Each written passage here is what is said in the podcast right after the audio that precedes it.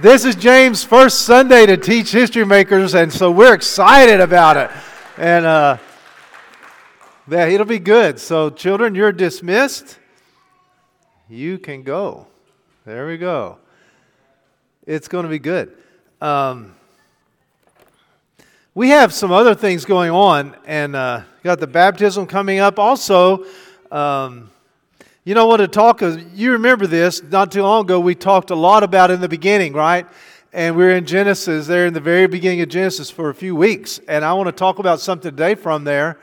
But uh, you know, uh, we have small groups meeting. Like there's one small group that meets here at the church to, this evening on Sundays at 4 p.m. Uh, Daniel and Jennifer have a small group that meets uh, two Sundays a month at their house. Uh, and then Harvey, he, he leads a small group that's studying the book of Revelation right now on Wednesday nights here at the church at 6, right, Harvey? So uh, if you guys would like to be a part of that, because uh, it's really interesting. You know, the Apostle John, who was uh, really close, close to Jesus, and uh, in, he wrote the Gospel of John. He wrote 1st, 2nd, and 3rd John, and he wrote the book of Revelations. And you know, the book of Revelation, the first verse says, it says, This is the unveiling of Jesus Christ. John wrote that to unveil, to reveal who Jesus was. And sometimes we get focused on the, the end times part of the book or what we, how we look at it, but that's not why G, John wrote it arguably, you know, John, all the rest of the apostles that he lived with, that he walked with, uh, had already been martyred. John had been living with Jesus for almost 60 years since Jesus' death, burial, and resurrection when he wrote the book, the Gospel of John and the letters, 1st, 2nd, 3rd John, and the book of Revelations. He was the only apostle that didn't die a martyr. Like God kept him alive. And at the end of his life, he wrote these letters that were revealing who Jesus is in, in ways that's different. You know, when you look at Matthew, Mark, and Luke, you see that uh, they talked about, Matthew and Luke wrote about the genealogy of Jesus, like his earthly genealogy up until the time that he was crucified and, re- and resurrected, raised from the dead. But uh, John didn't approach it that way. John wrote something a little bit different. He wrote about the Word. And if you remember, this, this passage right here actually begins in John, the Gospel, chapter 1, verse 1.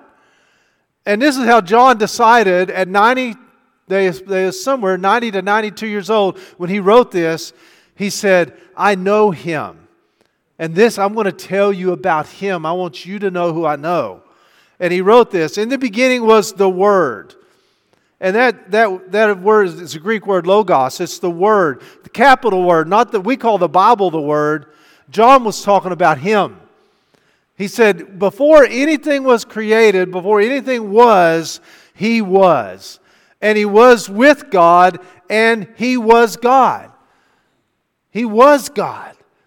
It's like God the Father, God the Son, and the Holy Spirit, they existed pre thought, pre anything and they've always been. And it's, uh, he explained that. Then he said this about Jesus He wasn't just with God, he was God. Jesus and God are one, but they're unique individuals.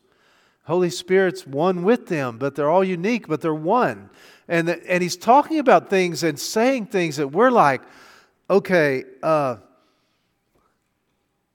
but something beautiful happened, something in the, this narrative that was in them.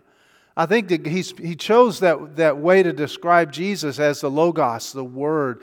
He was everything embodied that God is, Jesus was. Like it was, if you want to see, if you want to know the story of God, look at Jesus. He is the story. And it's, a, it's like you can read about me or you can know me. Yeah, right? You can listen to what other people say about me, or you can know me. And uh, John was saying, guys, it's about knowing Him, not about Him. He's not belittling what the other disciples, what the apostles wrote in uh, the other gospels. He's just saying, This is my experience of God. This is who Jesus is to me. And he gave us that. And in verse 2, he was with God in the beginning. And then he says in verse 3, Through him, all things were made. And without him, nothing was made that has been made. In him was life, and that life was the light of all mankind. I want you to think about that. Through him, everything that's made was made. And so the Apostle Paul says it this way You can't look at nature, you can't look at the cosmos, you can't look at humans and not know God because God's nature is in everything He made. If you look at it closely, science can figure this out. Listen, if you look close enough, you're going to see order, purpose, destiny, life. God made it, and He made everything in it. And He says this um, In Him was life. We live in a time in the world when everybody's looking for life. Everybody's looking for what something to live for, something to experience and, and have life. Everybody is. And it's like it's it's amazing you know, I was looking the other day. Have y'all ever watched the paragliders? Those guys that, that are up on top of the mountains and fly for 100 miles on a parachute? Yeah, wouldn't that be the coolest thing ever? No. Because what goes up comes down, and I am not getting on one of those things. But it really looks like it'd be fun. It's like, it, it's like, it would give me life, right? Listen, I want to tell you, life comes from one source Everything you experience life through come, has life because of Jesus. In Him was life, and no other. And we have to look at the world. And so, not only was that life, that life was the light of all mankind. And the light, the light shines, right, in the darkness, and the darkness has not overcome it.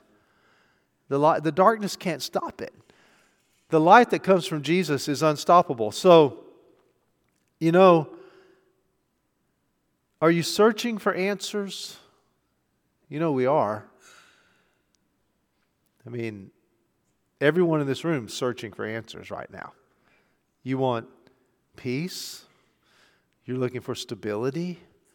You look at you watch too much news and you feel like the world's in a chaotic vortex that only ends in doom and destruction you you've had relationships go south you've had jobs go south you're you're you're in a different stage of life now than you've ever been you have needs you've never had you're looking for answers. Why is it so hard? Why can't i be happy? Why do i do this and do that and do that and it doesn't fulfill me? Why don't i have any purpose? I don't have any drive Nothing really brings me joy. You see, we live in a, a world where we're looking for answers, and I want you to know every answer, the opposite of chaos is peace, and He is peace. The purpose of life is wrapped up in the vine that we're the branches. And when you abide in the vine, God brings you into purpose and destiny. And all of a sudden, you don't just live, you live for a purpose and a reason, and you accomplish, and, and God creates things inside of you. And it all comes from Him. But we live in a world where we look everywhere else for life except for Jesus. And He is life. He is everything. In him was life. And that life was the light of all mankind. And the light shines in the darkness. The darkness does not overcome it. You see, here's something you need to understand.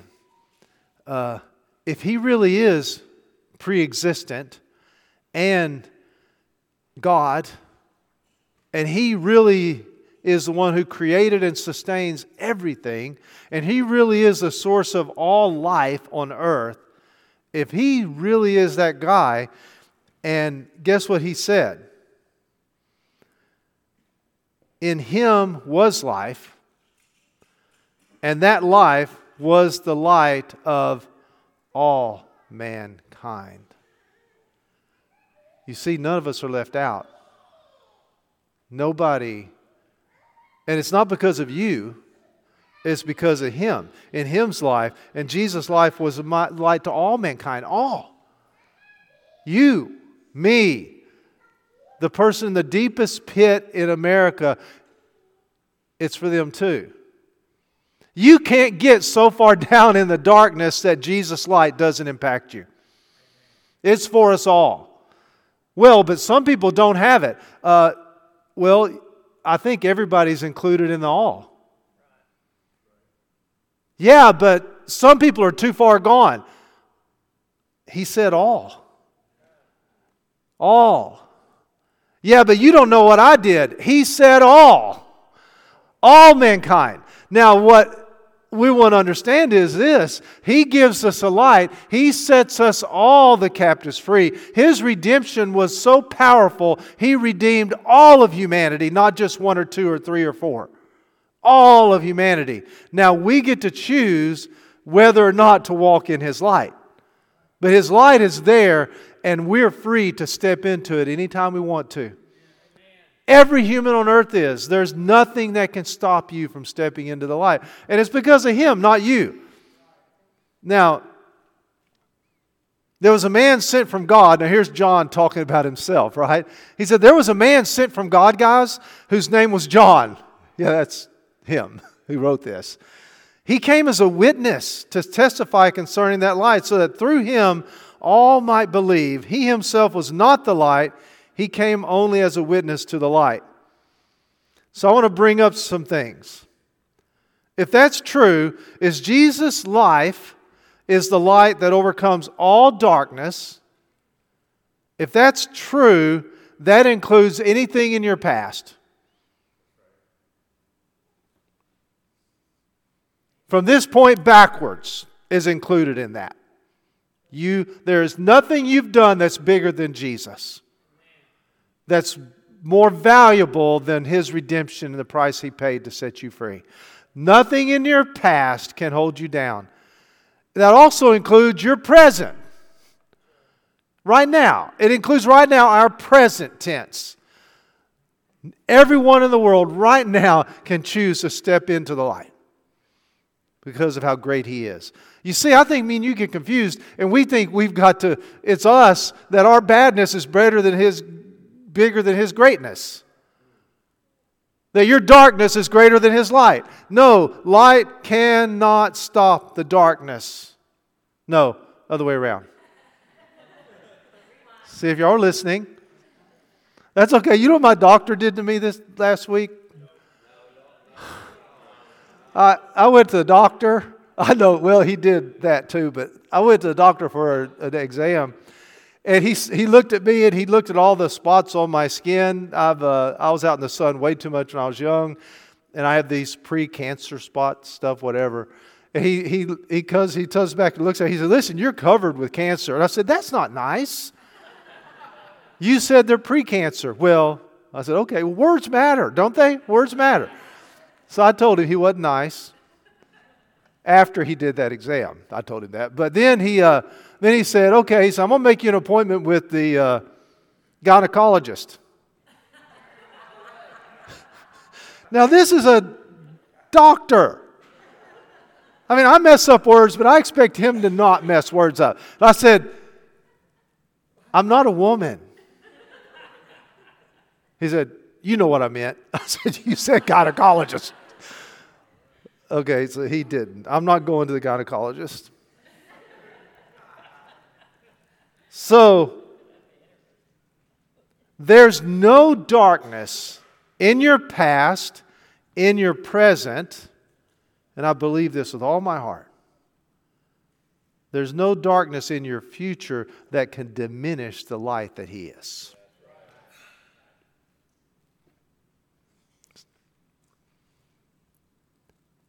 I don't know where you and I come off thinking that we're more powerful than Jesus Christ, the Son of God where we think that our badness outweighs his goodness. I don't know where we come off, judging people and thinking that they're beyond hope. Putting people down that are in bondage and slaves, that our Messiah, our Master, our Savior has paid the redemption price for them to be set free. I don't know where we get off letting the darkness convince us that it's greater than the light. And you can't. There's not. It's impossible. Guys, it's something like this. I there are no facts, present tense. There are no circumstances that you're in. There's no realities in the whole universe that can stop the light that resides in God. And John said, I'm not the light, but I'm a witness to the light. And that's the word in Greek, martyr. It's literally the word that means it's, it's like if you're going to testify in a court of law, you don't ever, they won't even let you say hearsay. You have to personally experience what you're testifying about. And John said, Listen, guys, I want to tell you something. Because I have personally experienced this with him, I can tell you about the life I've experienced from him, the life that's come into my life. And so John said that. And it, it's like when you experience something firsthand, you can witness about it, you can share testimony when you've experienced it. You see, uh, I believe this is true. What uh, Pastor Tim talked about and what we're going to do and what we're doing all the time. It's like, don't be satisfied living a life hearing about Him. If you're bored, it's because you're living hearing about Him and you're not experiencing Him. Because you experience Him, you'll shake and go nuts and act like Angie does sometimes or whatever, you know? When you experience Him. Now, if you're just hearing about Him, Here's a litmus test. You want to know if you just live here with God? Then you're bored right now. Then you're hopeless, you don't have purpose, you don't even know what you're doing in life, and you're just trying to fill your days with fun, but it's not that much fun, and you don't know Him. You see, because it's His touch that makes the difference. Um, Brian Sosa's been working on my computer, so he can break into it anytime he wants. If it does anything funny, it's Brian, who happens to be Dana Wessel's son in law, and Keith's. So, y'all are responsible. So, if my computer goes crazy, it's not a ghost, it's not the devil, it's Brian. He's in it. Hope he's not watching on TV. Um, I didn't get lost because I want, this is really important to me.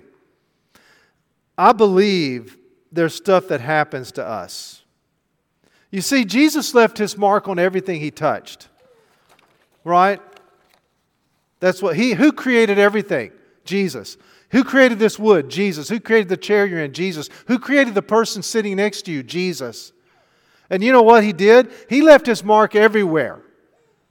Um, I know what that's like. I remember, y'all know this, uh, you know, y'all know it. You know this because y'all see me talking a lot. Uh, you know, I, y'all know that I've never been cool. I've never been the cool kid. I, I know, it's shocking. When I was in school, I never really knew what cool was, that you were supposed to be cool. And uh, I remember uh, we had a young man who he passed away, uh, loved Jesus, Mason Gonzalez. And uh, Mason was so much fun. He had cancer and he died eventually. But uh, Mason, when he was like in third grade, I, I related to Mason so well. His parents got him, the, you know, I broke my glasses so many times when I was elementary school. They eventually got me those big black rubber ones that athletes wear. You ever seen those? They're like goggles, and my lenses are like this thick. Mason had those too. Listen, you can't be cool wearing those kind of glasses. They're not designer. Of course, I didn't really even care. Uh, but Mason, when he wore those glasses, he was cool wearing those glasses. It's like he was a favorite kid at elementary school because I went to his grandparents' day sometimes. They'd let me go be pretend grandpa. And uh, everybody loved Mason. We all love Mason. So sad when he passed away, went home with Jesus. But um, I remember once I was in seventh grade and I discovered what cool is. Y'all know? Yeah, I guess it happens. So some of y'all probably discovered when you're in first grade. I remember seventh grade, I became aware it matters what clothes you wear and that you actually button your pants and do all that stuff. Uh, it matters. If you're going to be a cool kid, well, guess what happened? I got a pair of cool pants. like my first cool breeches I ever owned. You guys won't believe it. I wish I had a picture of them. They were bell bottoms, right? You know my age. They were bell bottoms, and they had black and white stripes. Like, that white. you know, and I'm so cool. And I had, this is so funny, I had a white patent leather belt. And I go to seventh grade in Fort Smith, Arkansas, proud that I am now a cool kid. And I no longer had to wear the big black rubber glasses. I actually learned how to take my glasses off when I got in fights so I didn't keep getting broke. And I go to school that day. And I walk in, you know. I remember, I don't remember, I rode the bus to school. You had to pay a dime to ride the bus in Fort Smith, you know. It was private buses, which aren't a good idea. And I remember I got there and I walk in and uh, open the door, is you know, metal door, whatever. I open the door, go in, and I'm walking down the hallway. I'm so proud. And then one of my friends catches up with me. He said, Alan. I said, What? He said, Look at your hands. And I went, and I went, somebody, I wish I'd done it, but I didn't think of it. Somebody had taken ink and put it all over the doorknob. and when I walked in, I did the door, opened the doorknob, and that my friend had followed the trail I had left down the hallway, and he saw it on my pants and my shirt. My only cool pants I ever owned now have blue ink stains all over them. You see, uh, I left a mark everywhere I went. And you could follow it really easily. Do you know that Jesus leaves a mark on everything he touches? An essence, a smell, an aroma, uh, uh, an aura on everything he touches. And you can't deny it, and it's unstoppable. And that's what Jesus did with us. You see, uh, I left my mark that day. I wore those, I never wore them again. it's my last cool day ever. right? I know some of you are just like me. Like, I don't think, yeah, Peter Baker, he's never been cool either. it's okay though, Peter. Yeah, we need a we need a non-cool hand signal. That's secret. You know, Jesus loves you even if you're not cool because his mark's on you. He knows you. And we, we need to believe that. You know, here's what John said He's a light to everyone. To everyone. And I think uh, what releases his light in us, I mean, he created us, we're created perfectly for his light. What releases his light in us? It says right here, John said it. He said, he said, I came as a witness to testify concerning that light, so that through him all might believe. You know what releases God's light in you is believing. Believing. It's faith. It's believing what Jesus believes about you. It's believing that his light is greater than the darkness that you might be walking in or left or stuck in. Just believing. It's not doing anything. It's not, it's not earning anything. It's not works. It's believing is what happens. You know, I've seen this happen. And what happens when you believe? When you believe, He leaves His marks. Because when you believe, when you and I believe, He puts His hands on us and He leaves marks. I remember one time, I've told this story because it's one of the most beautiful things I'd ever seen of a, a woman who had uh, been horribly, horrible. She, her life was just, it was horrible. But she uh, was alcoholic and seemed to look for bad relationships, you know. Very intelligent, very could live in the world, but just in a pit. And uh, I remember I, when I got to talk with her, I knew that the light that had touched me could touch her. I knew it could. And I knew that nothing, no matter, I didn't know why her life was so hard. I didn't know. But I knew that she needed his touch. She needed his scent, his aroma, his, his essence in her life in areas where she wasn't experiencing. And I remember we finally get to the place what and she just had it was very simple thing. She just had really one thing that happened that knocked her off course when she was young. And uh, she'd been abused, raped, blah, blah, blah, blah. That's, I don't mean, that sounds demeaning to say blah, blah. I just don't want to say the details, but it was bad. And that day when that happened, it was a decision, a choice she had made. It was something she had gotten herself into. Of course, it was abuse, it wasn't her choice, but she chose to go to that place. She chose to be with those people. She chose to go into that situation. And so when she uh, woke up the next day and she's laying in a yard and uh, naked and dirty and hurting, crushed, in her mind, never to ever be clean again. And every dream she ever had was over. And she wasn't even 16 yet, you know? And she was living that out 10, 15 years later. She was living out the judgment she had made about herself, right? She knew she was dirty. She knew she was used. She knew she was no longer pure. She knew she didn't deserve ever because it was her choice. And I remember when we came to the place where Jesus was ready to come, and I knew she didn't need to hear about him. She needed to have, let him put his arms around her, right? I know that his touch is what heals us. And all those things that she was feeling regret, guilt, remorse, her desire to be perfect was now lost forever. She, she felt like she needed to be punished. She wished she could rewind time and change that day. All those things, her self effort, self control, nothing was making her, fixing her.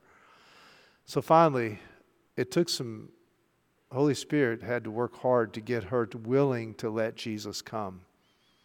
Isn't that strange how humans are?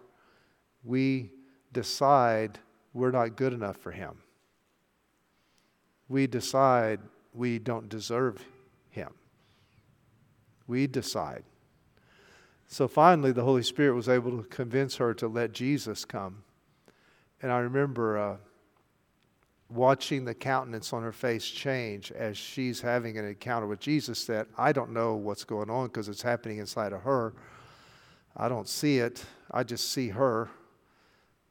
And where there had been nothing but brokenness and despair and wailing, I saw a person's face like, as, like if somebody had had a stroke, like that lady's pictures in the hallway.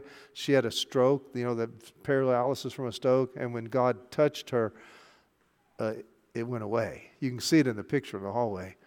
On a mission trip, they were on to Guatemala, but uh, I saw that happen to this lady's face, and then she I asked her when she finally composed herself, I asked her, I said, What happened? you know, I'd like to know. and uh, she said, Well, I'm laying in the dirt and I won't even look at Jesus. I know he's on the other side of the yard, but I won't look because I'm embarrassed. I'm ashamed of myself. I have remorse and guilt and regret and blame and everything you can feel bad in the world. And she said, I finally looked over at him and he's just standing there. He's not moving and he's holding a, a bucket, one of those old fashioned buckets with a rope handle made out of wood. And uh, she said, He walked over to me. He knelt down. It's so funny because I, I didn't see it, but I could see it. She said he knelt down beside me. And I'm laying on the ground naked. proud moment, huh? Ashamed, despair. And Jesus reached his hand in the bucket, and he had those big sea sponges with warm, soapy water, and he touched her. And guilt disappeared. And he touched her, and blame disappeared. And he touched her, and shame disappeared. And he touched her, and her hope came back. And he touched her, and she no longer had to live in the prison that she had built for herself. And when he finished, she was pure and clean as if she had never been raped before. Now, that's true. That's what John's talking about. In the beginning was the Logos, and I've experienced him. He's the light, and he, you can witness about it when you experience it. And if you're living without that experience, then you're not living with him. You know, the true light that gives light to everyone was coming into the world. He was in the world, the world did not recognize him. He came to that which was his own, but his own did not receive him. Yet to all who did receive him, you know, the only thing separating you from him isn't anything but do you believe? Because he redeemed us, and his redemption was priceless. You know, it's true. To those who believed in his name, he gave the right to become children of God children of God. Children not born of natural descent, nor of human decision or a husband's will, born of God. Nothing can stop you from being a child of God because it's all of God. It's not your friends, not your neighbors, it's not your family, it's not your history. Nothing can stop you because it's His decision, not your daddy's, or not those abusers, not those voices that say you can't, or you're not, or you won't. It's His voice. And the Word became flesh and made His dwelling among us. And we have seen His glory, the glory of the one and only Son who came from the Father, full of grace and truth. You know, He's a light, the true light that gives light to everyone. You see, I left ink marks everywhere I went that day at school. Jesus leaves his mark on everything he touches. And it's unstoppable. I uh, here's John's beginning of 1 John chapter 1. Another letter he wrote, right? Right before Revelation. He, he does this, this very strange thing again. That which was from the beginning don't let anybody tell you this world is not ordered according to His plans because it was His plan before it started and it's still His plan and it'll be His plan when it's all over. We've seen it, we've heard it, our hands have touched. You see, I think that we we fought this battle with believing. Because you know what? You know what, what you fight? You fight the battle of what you hear. Not in your ear, deaf or working but did you hear? You know what you hear? The world tells us a lot of things. Oh, you don't deserve that. Oh, you can't accomplish that. Oh, you'll never be free of that. Oh, that's just how you are. Your family all has addiction problems. Your family all has anger issues. This is just who you are. Nobody in your family cares about nothing. You see, we hear stuff all the time. And you know what? Jesus has another voice. And John said, This is what I heard. I heard from a God who loves me. I heard from a God who created me. I heard from a God that said, I was created in His image and wonderfully and fearfully made. You see, that's what we hear. What have you seen? You know, when I, when I look at that, what do you see right now in your life? Are you letting what you see determine who you are and what your, what your purpose and destiny? Or are you trusting what God is showing you? Are you trusting what He sees? What does God see when He sees you? It's the easiest question in the world. When, I, when I'm praying with people that are hurting and, and broken and lost, at, at, uh, I know I have this uh, ace in the hole I have this, this trick card I play all the time. Like, let's say I'm praying for you, and you know that it's hopeless. Well, all I'm going to do is say, I have this great idea. Let's ask Jesus if he thinks you're hopeless. I already know the answer. Don't be stupid. Because I already know his light is greater than any darkness that's ever been. He doesn't think you're hopeless. He agrees with me every time. He's never not said that. Why? Because I know how he sees you. I know how he sees me. I know how he sees the world. And our problem is we don't see the world the way he does.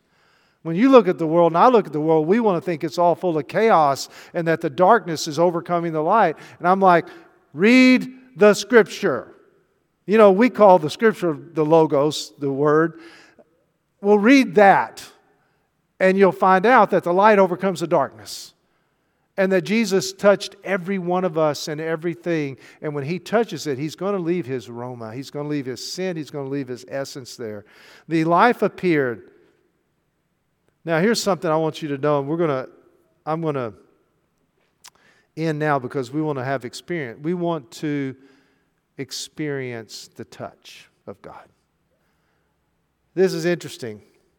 I looked at that verse, chapter John, 1 John 1 1. And I've thought this, I've preached it, I've seen it a hundred times. Uh, that which was from the beginning, which we've heard, which we have seen with our eyes, which we have looked at, and our hands have touched. And I always thought, oh, that's just because John laid his head on Jesus' chest when they were sitting around at the Lord's Supper at the end of before Jesus was crucified, the night he was taken. Uh, John touched Jesus. They were like best friends, you know. And, uh, and plus, they're from the East, so they touch each other a lot, you know. Men will walk around and hold hands in those countries. I said that with a sneer, didn't I? I shouldn't have. They'll, they'll do that, you know, and they touch. So I thought that's what that was. Guess what? That isn't what John's talking about. John's talking about, you know what happened to my friend whenever Jesus took that sponge out and he, he washed her off? He touched her the life that was inside of Jesus got released into her. You see, that word touched there is, uh, I'll show you because I wrote it down so you can see it. Is the word, Greek word psallo. Here's what the definition of that word is to touch the string of a musical instrument thus creating resonance.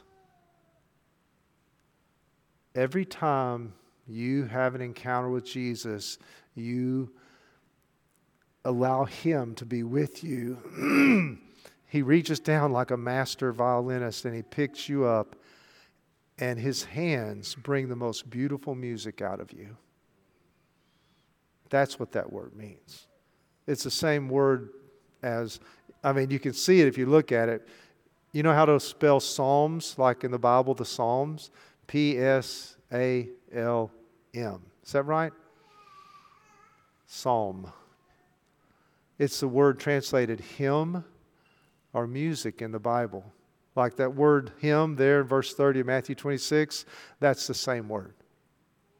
You see, the truth is, Jesus lived that way. Jesus gave his God, and all of his creation and imagination, knew that he needed a human flesh that could bring his music, his light, his life into the world. And Jesus said, Father, I'll do it. I'll go. I will, my, we become the literally the, just like Jesus, what it said in that passage. Jesus was the Son of God, and we're adopted and become children of God. You see, Jesus said, I'll go, God. God, play my life, play my voice. It's, it's like the word breath. That's the word that we use for spirit. And the breath of God. You know, we sing a song about uh, it's your breath in my lungs. What happens is when I breathe in the Holy Spirit, He's in me. When I allow Him to have a part of me, that part of me becomes music in the world. It becomes light and life, just like what happened with Jesus. so, you and I become the violin. We become the source of life in our world whenever we give ourselves to God.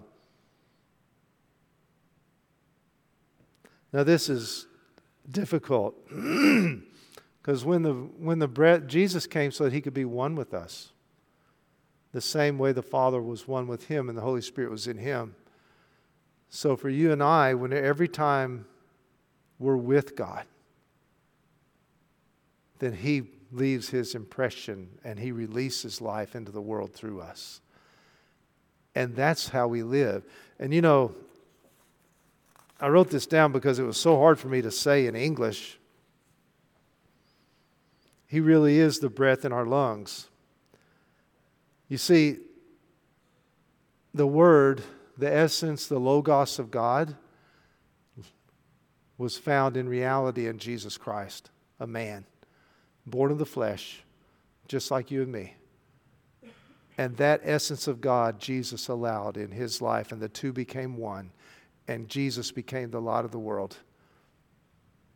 And guess what? When God decided to create man, what remember? in Genesis, God said he reached down and he took some dirt, and out of that dirt he formed man, which is us. And Jesus told a parable about that.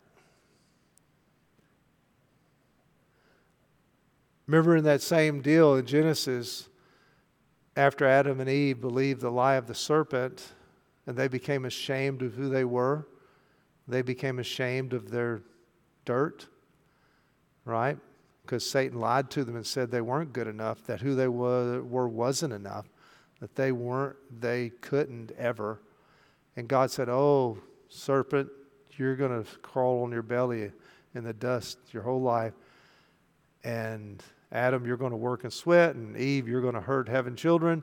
And then God said, But but the Eve, your seed Satan's going to strike your heel, but you're going to crush his head. You see, Satan was waiting, been waiting his whole life for the seed of woman to crush his head.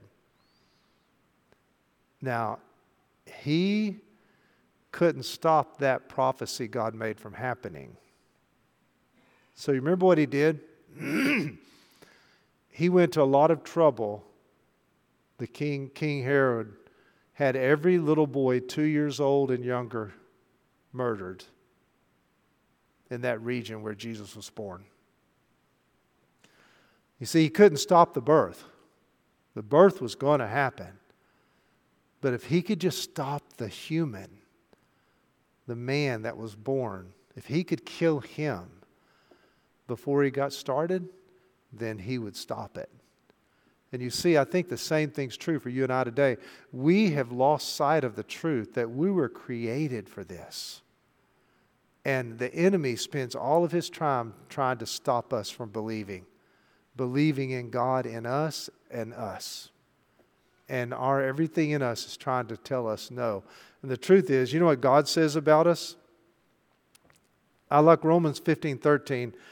Uh, I do like that. May the God of hope fill you with all joy and peace as you trust in Him, so that you may overflow with hope by the power of the Holy Spirit. You see, it's all about do you believe in who you are? That you're, Jesus was just like you? That Jesus, God will work through you, in you, with you really, I, I search for words because it's more than, it's not just, you're not just a, a, a cup that He pours out of. He is you. He becomes one with you. He's with us, just like He was with Jesus. And uh,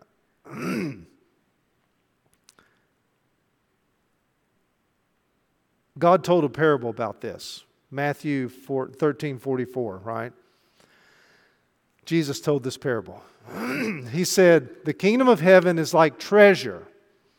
And not just some treasure, like amazing treasure hidden in a field. Where was the treasure hidden? In the dirt. What are you and I made out of? Dirt. Jesus wasn't playing, he was talking about us. He said, Listen, there's a treasure in the dirt. You and I have a treasure inside of us. We were created to be one with Him. Nothing else on earth was created to be one with God except for humanity. And you, at your worst day, are created to be one with Him. You, at your best day, are created to be one with Him. In our weaknesses, in our lacks, in our history, in our reality of right now, we were created to be one with God. And when that happens, the power of the Holy Spirit becomes your power source. And now I'm not limited to me, it's me and God. So Jesus lived that same way. So I love that. Now, when a man found it, he hid it again. When Jesus found you, he hid it again, and then in his joy, he went and he sold all he had and he bought the field. What was the treasure worth that Jesus paid for? You know what you were worth? All he had. Because you're the treasure. And Jesus is ready, looking today. We're in the dirt. We're dirt. But we're the treasure that's hidden in the dirt. The essence of who you are, hidden in this dirt is the most beautiful thing on earth. You're the very center of God's heart and His thoughts. There's nothing inside of you that He doesn't love. There's nothing inside of you that limits His love and His light from working through your life. And I believe that that's where we're at. You know, the question is uh, Jesus told another parable Treasure, that I, I, looked up treasure. You know, we all know what it means, right? But I looked up anyway. Um, it's treasure is something of extreme value someone stores, hides away to be accessed at another time. See, Jesus put something of extreme value in your dirt for him to come back and to find again. And now Jesus said, You know what, guys? It's done. don't say it's there's four more months and then the harvest. Don't say this and this and this and this has to happen and then we can have the harvest. No, it's done. Today is the day of the harvest. Nobody here, not one of us, has to be ashamed of who we were, what we did, what we lack, what we don't have, the mountains in front of us. There's not an obstacle, there's nothing that can stop the power of Holy Spirit working through us. And that's who you are. Now, the question is will you believe? Will you believe more in the power of His redemption? Than in your failures? Do you believe more in His life in us than in what you see right now? Yeah, but these are facts. Do you believe more in the facts than you do in Him? You see, it's always been about belief. I remember the Apostle John, you know, he lived to, I think, 92 years old, and the rest of them all died within just a few years. Um, you know, they tried to kill him by boiling him in oil, and he had so much of the life of God in him that he wouldn't die. Like, he lived. they finally put him on the island of Patmos to try and keep him away from everybody, and he wrote all these letters we read now, most of them on that island in prison. They couldn't stop him. You see, do you believe more in the power of His life in us than in what you hear from the people around you? That's almost embarrassing to think that, but we all do.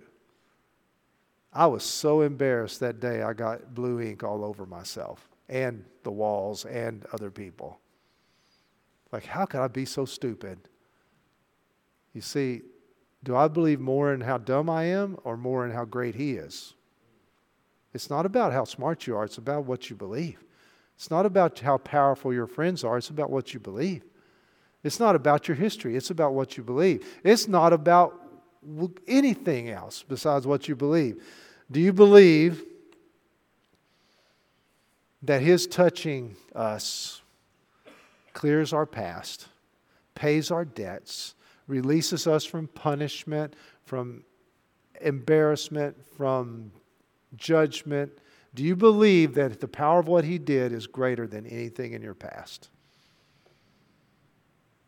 Do you believe that the power of what He did will heal your present? Do you believe? And do you believe that the power of what He did will secure your future? Not your investments, not your bank account, not the name, not who you're related to. He secures my future. I believe in Him. The question is this What are you going to do with Jesus? You see, I, uh, I wrote this down. I'm not sure I can explain it. The Word in our lives, the Word, I mean the Scripture, obviously, huge, hugely important and perfectly true. But the Word, Jesus' presence in our lives, not works in our lives. Not works. Him. Experiencing Him releases joy. It's the source of all joy. It's the source of life. It's the source of everything. Now, what are you going to do with Jesus? Here's the question. I want you to do this. I'm going to ask you today to do a small step. Everyone in here can. We're all in the same boat. I'm going to ask you to take a small step, just one. Find some area in your life where you're living on your own, where Jesus isn't a part of your decision making process or a part of your journey or part of what you're doing. You're doing this on your own. Ask the Lord to show you one place where you can take one step and this coming week do that with Jesus. It may be eating, it may be drinking, it may be while you're at work, it may be a physical thing, it may be a, a spiritual thing. But one thing, God, I've been doing this with just me. I didn't even consider you. I want to do this with you. And watch what He does. Watch what He does. Do it with Jesus, and you're going to find that the same power that raised Jesus from the dead resides in you. And that's Scripture. It's true. So I just challenge you this week find one thing that you've been doing without Him, just by yourself, and do it with Him. And watch the power of God release in your life. Okay? Um, I want Sharon snuck up on me. Um, so I'm gonna let's all stand up. Because I really, I've had a burden that I wanted to do this thing touch. John said, I touched him. John felt the power of the resonance. You know, when you, touch, when you strum a guitar, it releases a vibration that impacts the world. I believe God wants to touch you today. And I think some of you, some of us can choose to be touched, and God wants to touch you, and you want to be touched. We're going to have people up here that want to pray with you. But I've asked Pastor Tim, uh, yes, y'all can come up. I've asked Pastor Tim to share an experience he had with the Lord yesterday? No. Oh, it was yesterday. Cool. So, um, it's crazy that for months, I wish that I could have started all over in my head. I wish I could have just went back to day one when I gave my life to the Lord. And when I connected with Him, believed what He was saying to me. But for years, the Lord would speak to me, and then I would ask somebody else and they'd give me their interpretation, and I would run to somebody else, and they would give me their interpretation, and I would hear something else. And out of gathering all that information, I would make a decision. And many times miss the Lord. Because the Lord was speaking to me and only to me. And so for the last eight or nine months, I've just been like, Lord, I, I want to honor your voice, this moment that we touch. And whether I'm mowing, whether I'm working, whether I'm in church, whether I'm whatever, you understand, He didn't die for your sins. Now, that's the price He paid. But He died so you could reconnect with the Father. So it's, the whole purpose. The, the whole purpose that Jesus came was to pay the price that you once again would talk to the Father. And then everything in church and everything that we learn, we pull away from that. We, we get these moments or these times or these pieces where He touches us, and whether it be in worship or whether it be in the Word, and we let it go and we don't value it so much that I can't let go. So for months now, I, I just wanted to honor that touch, that thing that's been happening with me in his life. And it's, it, I got so many testimonies, but I'll tell you the one from yesterday. Milton's from two weeks ago. so yesterday it's it's raining. I'm out mowing, and somebody's broke down on Capitol. So we we jump out of the truck and we push them half a mile away. I'm like, come on, pull in the next parking lot. But he doesn't. He just keeps going. I'm like, are we pushing him home? Where, where are we going with this? Where are we going with this guy? So he finally pulls into a parking lot, and there's a little girl, has a baby. She's standing in the rain, and she's yelling at her boyfriend, baby daddy, whoever, to help us push. So he comes over and helps us push, and we get the car out of the way, and I go to the bathroom. When I'm in the bathroom, the Lord says to me in a, just a small, still voice, He said, They're stranded and they need a hotel room. So I reached in my pocket and I had $202. And I thought about giving the $2. I thought, well, really, that hotel room, you know, man, is this true? Maybe they should get a job. You know, there's plenty of people that's hiring. There's, you know, and all of those things began to run through my head. All of those things ran through my head. Well, they could get a job just like I'm doing a job. They could help me. But I thought, I stopped and I said, no, I said I was going to honor what I believed he was saying to me.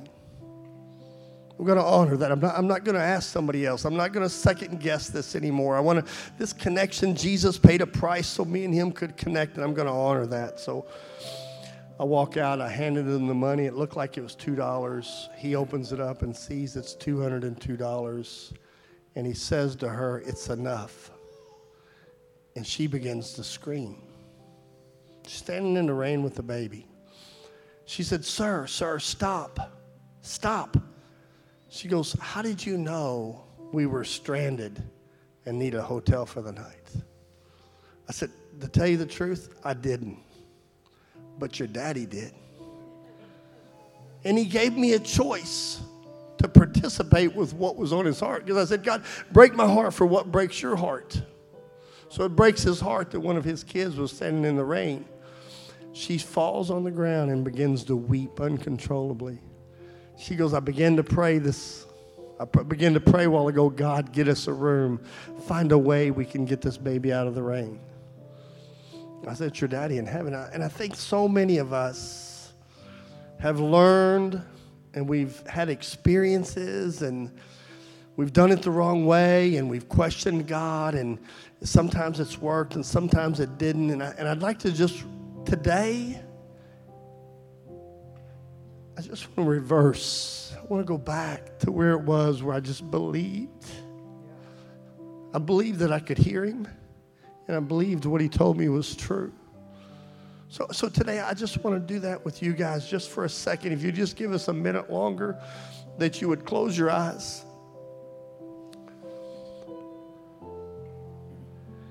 And you just reverse, just go back. Lord, I want to believe again. I want to believe that you speak to me, that, that you loved me so much that you paid the price that me and the Father could hear each other. And, and I not only want to hear you, Lord, I want to believe what you say to me. I want to trust that again. I want to take all those religious sayings and those all those things that I've learned and all those cute things we've learned in church. I want to throw it all away. And I just want to believe in what you're saying to me. I want you to say that to him. I want you to close your eyes, take the moment, just take the opportunity and say, I want to I just want to reverse it.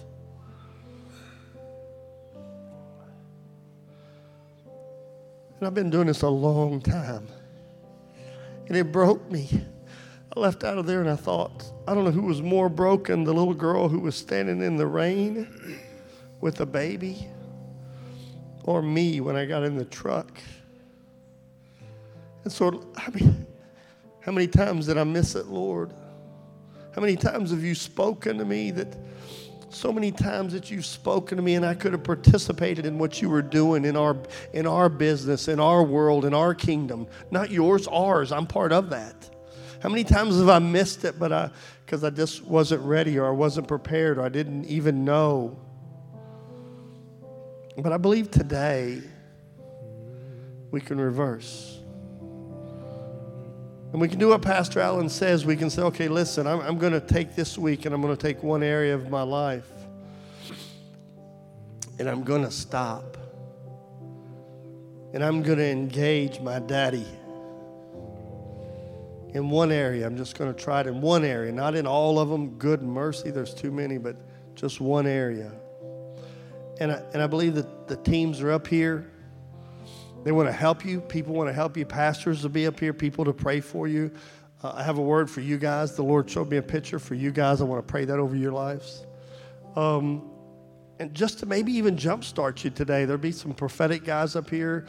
Uh, Pat, Marcia, come down here and and and let and and if you need somebody to help jumpstart you, what the Lord's saying inside of your life, let us get you going. Amen. Amen. We're good. Amen. Uh, come on, thank you. Hey, go do this week with God and watch what He does. Amen. God bless you guys. Thank you for being here. Yeah, Pat Marcia, you're going to come up. So it'd be a good day to follow Jesus. If you've never chosen to follow Him, this would be a great day to believe. Amen. God bless you guys.